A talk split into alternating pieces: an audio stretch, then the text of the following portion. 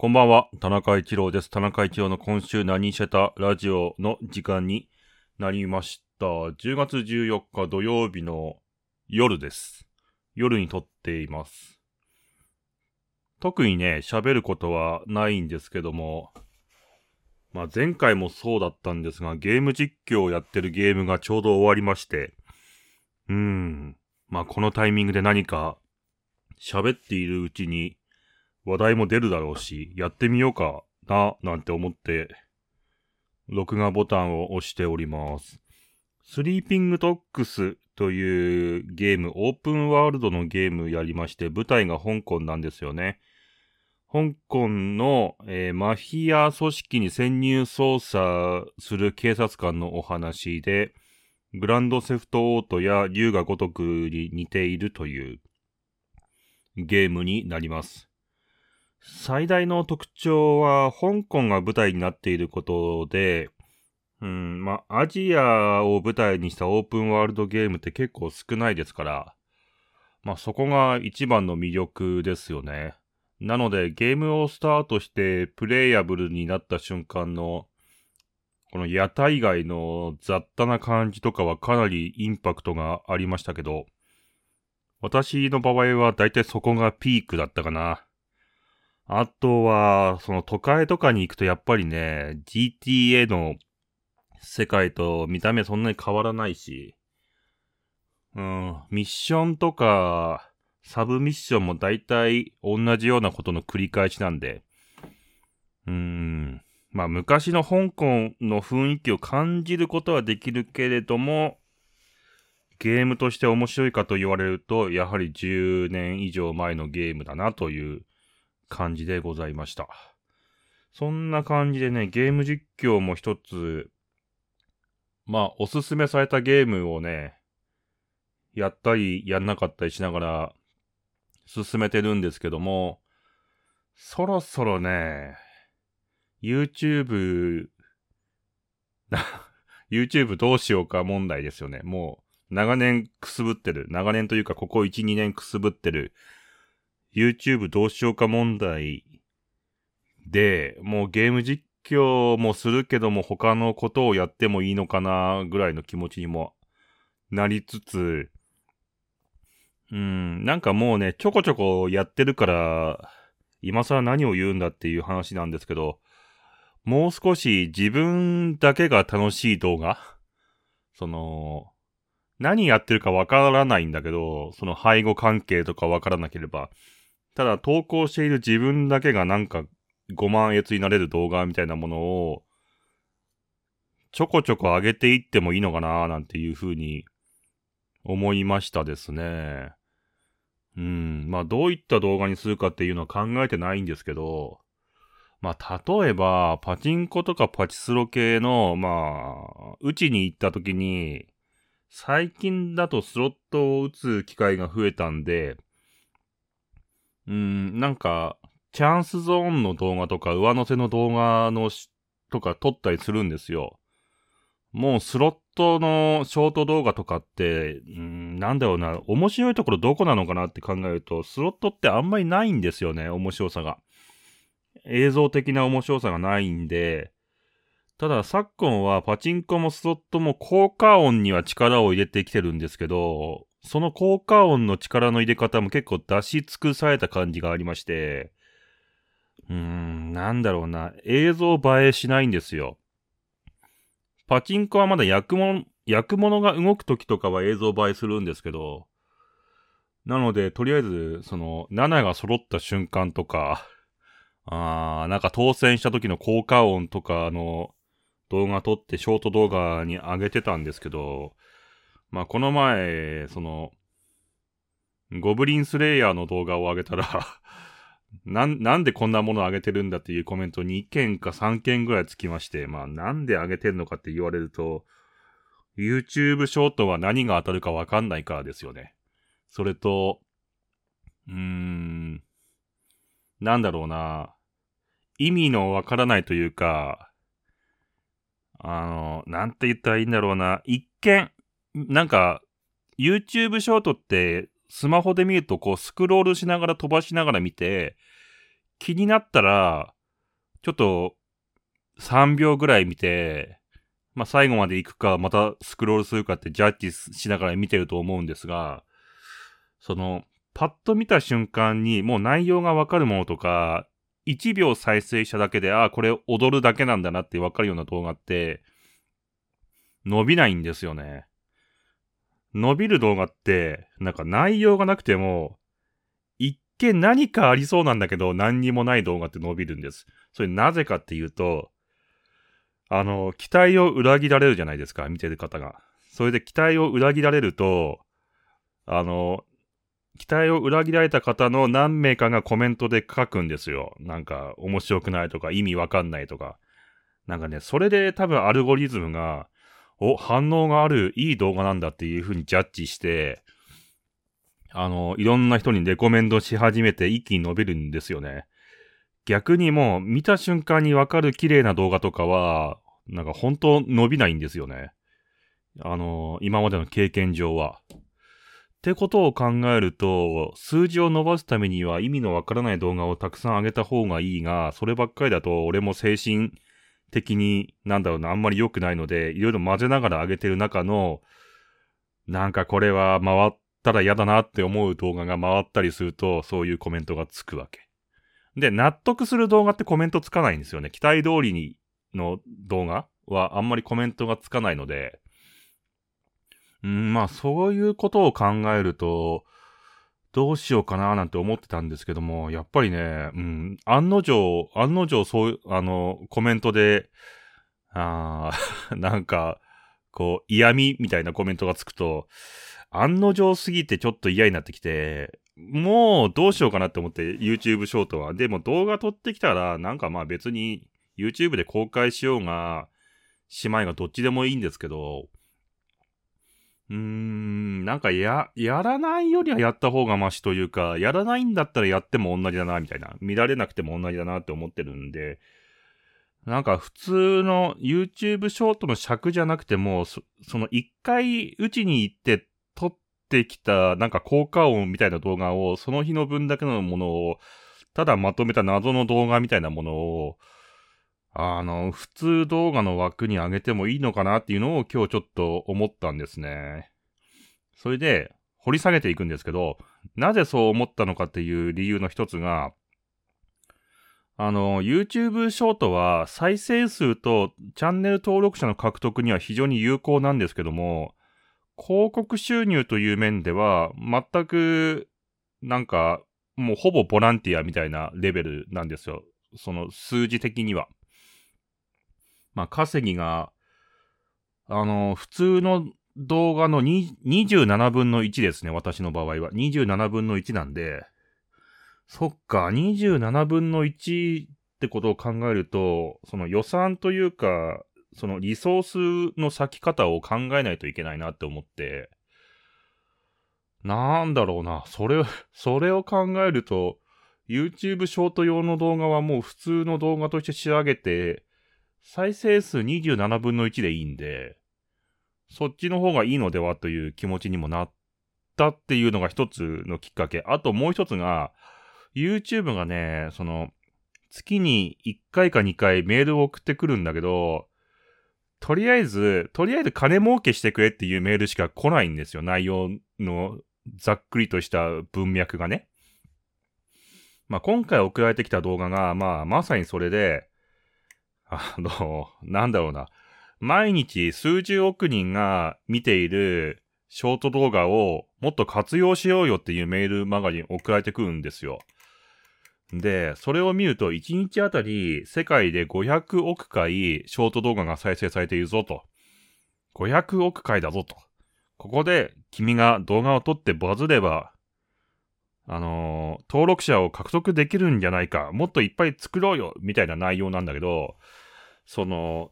500億回再生されてるから何なんだっていうふうに思ったわけですよね、私からすると。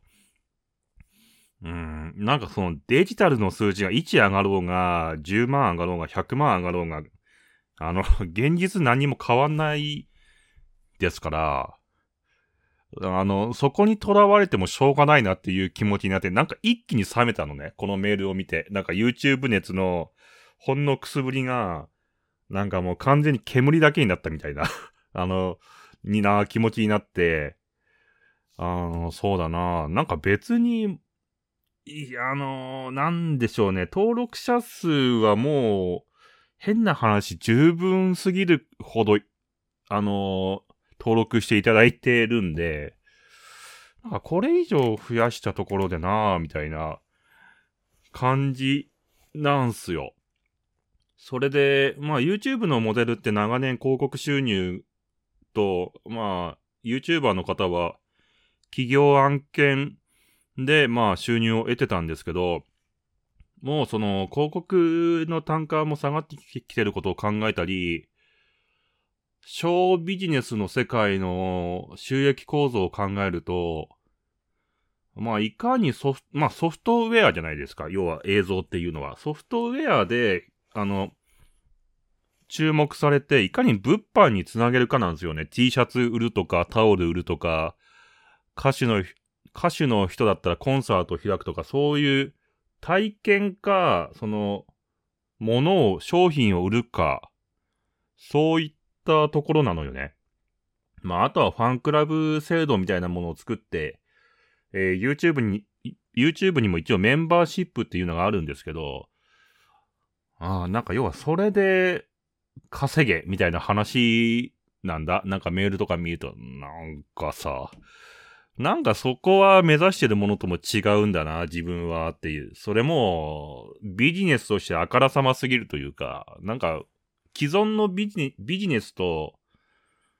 変わらんよなっていう気持ちになって、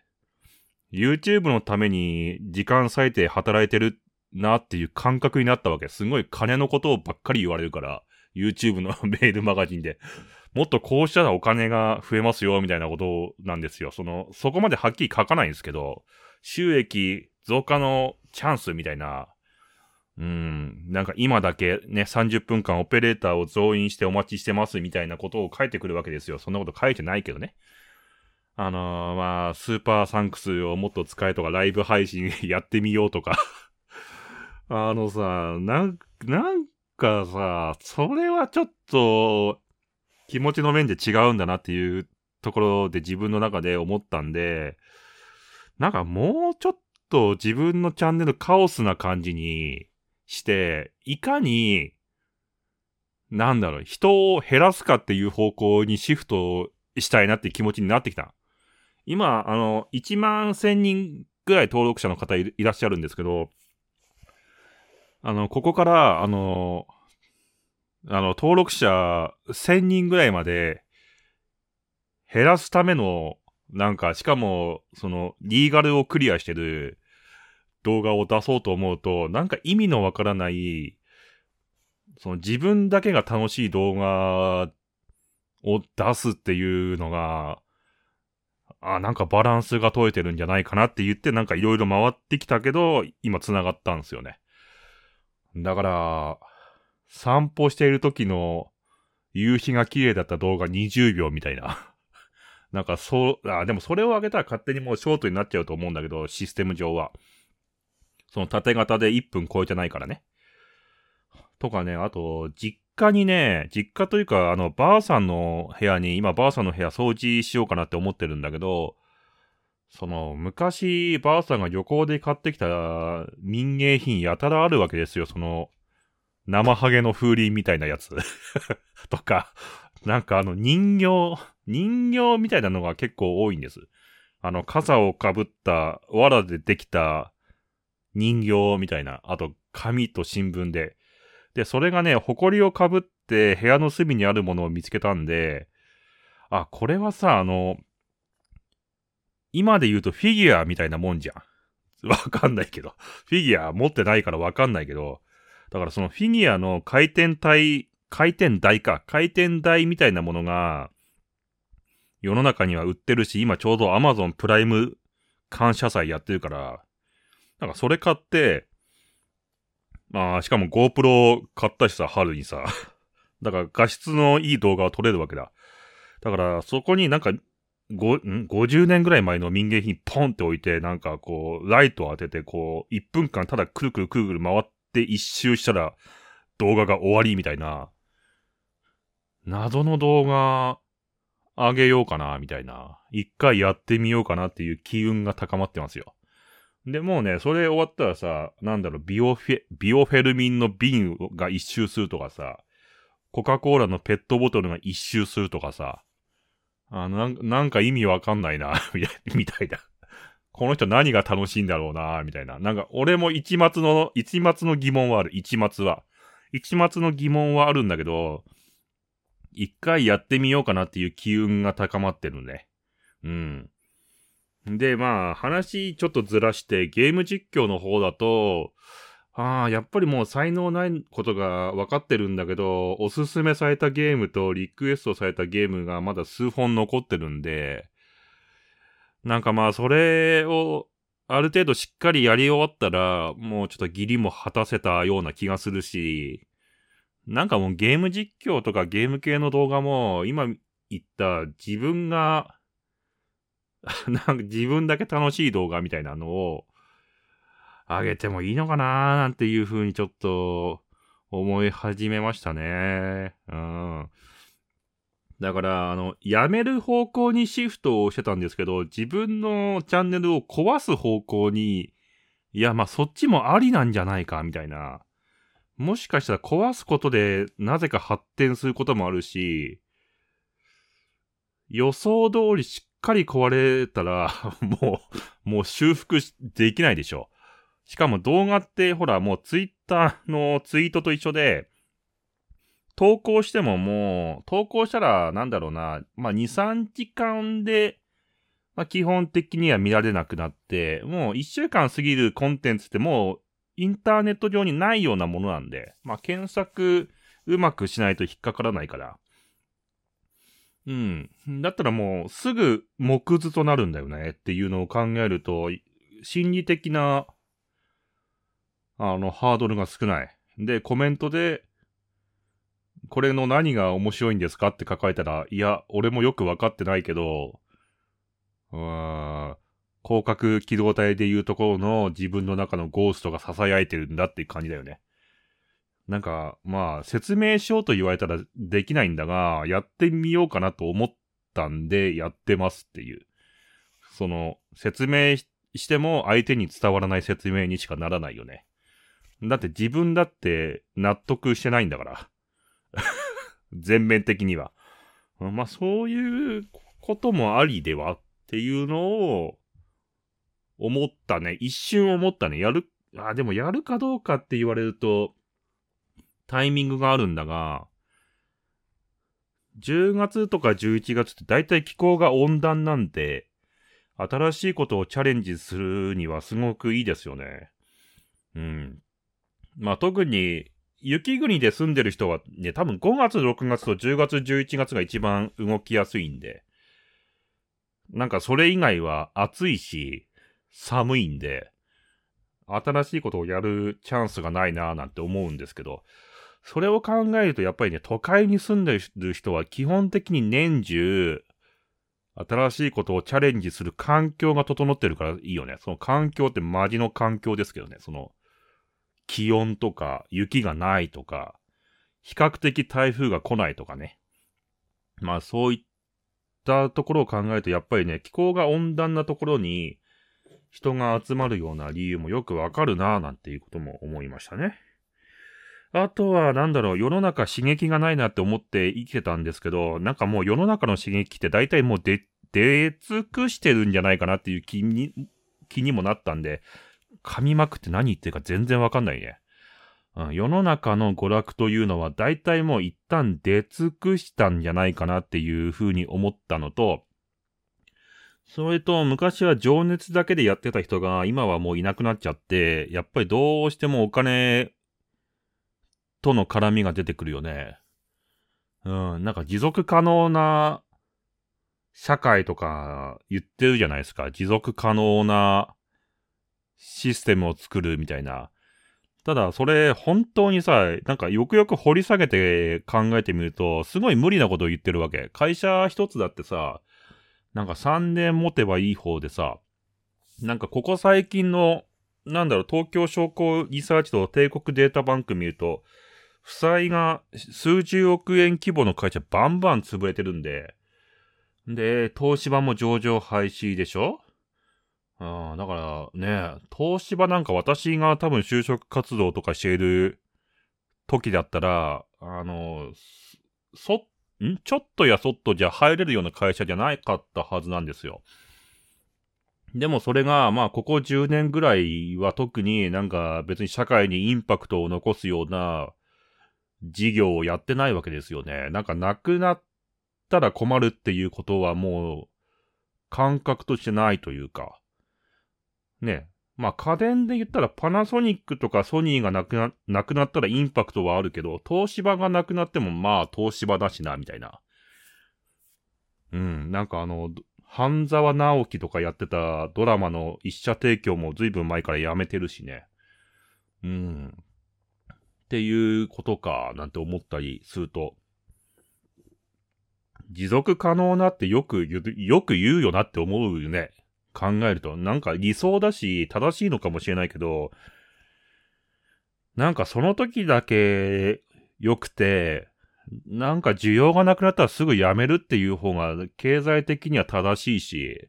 持続可能な、なんだろうな、マインドで経済的に成功するって多分お金のあるところ以外無理でしょう。なんてことを思うと、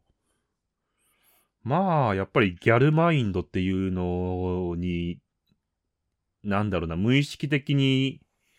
注目してしまった自分がなぜ注目したかっていう理由もちょっとだけ繋がりましたね。うん。なんかそういうことは、ちょっと今喋っててふと思いつきましたですね。あとはですね、誰かが言ってた風刺なんですけど、環境を守ろうとかエコとかっていう風にみんなが言ったから、あのー、日本人は勤勉なので、あのー、一番環境を壊す人間を作らなくなったし、まあ少子高齢化ですね。それと、里山には熊が降りてくるようになったって言ってましたね。まあこれは風刺としてはまあ確かに風刺ですよね。まあ環境を良くしようとか、環境に配慮した結果、あの、うん、まあ確かにかん、確かに自然との距離は近くなったが、みたいみたいな。自然を守ってるが、その人間社会として快適かと言われると、なんか本当にそうなのかっていう、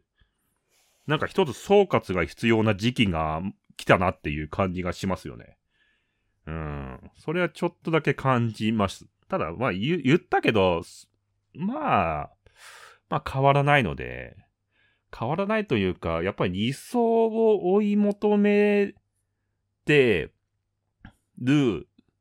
目標を達成してる人が、あ達成じゃない、目標を設定している人が、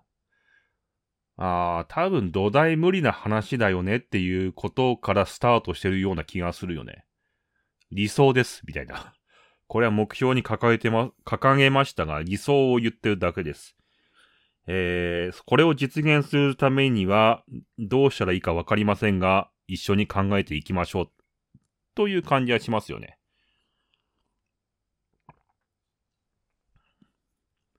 うん。なんかあともう一個ぐらい言いたいことがあったような気がするんだけど思い出せないな。うん。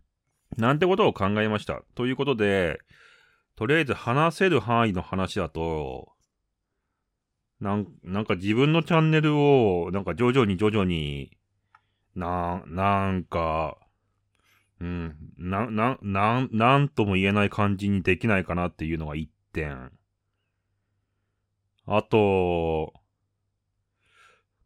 なんすかね。社会や世の中との関わり方ですか？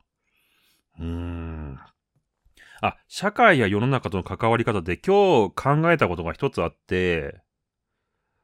あの、日本貧しい説とか日本発展途上国になりつつある説って、まあ、たびたびこのラジオでも議題に挙げてますけど、まあ、それ要は経済との結びつきを考えると確かにそうなのかもしれないけど、経済との結びつきをちょっと外してみると、悪い国では全然ないじゃないですか。うん、経済的にうまくいかないと。ただ、こんだけ世界で人口が爆発してるんで、まあ基本サービス業は伸びると思うんですけど、やっぱり、ある程度、その、限りある、まあリミットが決まってる資源を一人当たり分奪い合うってことはさ、それは一人当たりの持ち分なくなるよな、なんて、思いますよね。うん。なんか働いたりしても、まあ、今後働いても、なんだろうな、自分に必要な、必要じゃないな、自分が求めてるぐらいの資産の形成につながるぐらいの賃金がもらえるかって考えたら、多分もらいづらいでしょ。生きてるだけで十分みたいな、飯食えるだけラッキーじゃんみたいな。うん、そういう風な感じになるんだろうなぁなんて思ってると、あれ、もしかして働かない方がいいのではみたいな。なんか、うん、なんか働かない人と、年収500万ぐらいまでの人って実はそんなに差がないのではみたいな。まあ気持ちの問題なんですけど。まあ何言ってるかわかんないとは思うんですが。まあ、うん、まあ自分でも今ちょっともやもやしながら喋ってますか。まあそんなこともふと思いましたというところで、まあなんだかんだ30分弱になりましたんで、この辺で失礼したいと思います。えー、もうね、寒いですしね。私はもう部屋の中にね、カメムシが時々来たり来なかったりするような季節になったなって思って、ちょっと気持ちが萎えてますけども。ね。まあとりあえずまた、いつか 近い、近い将来だと思うんですけど、お会いしましょう。といったところでこの辺で失礼します。田中一郎でした。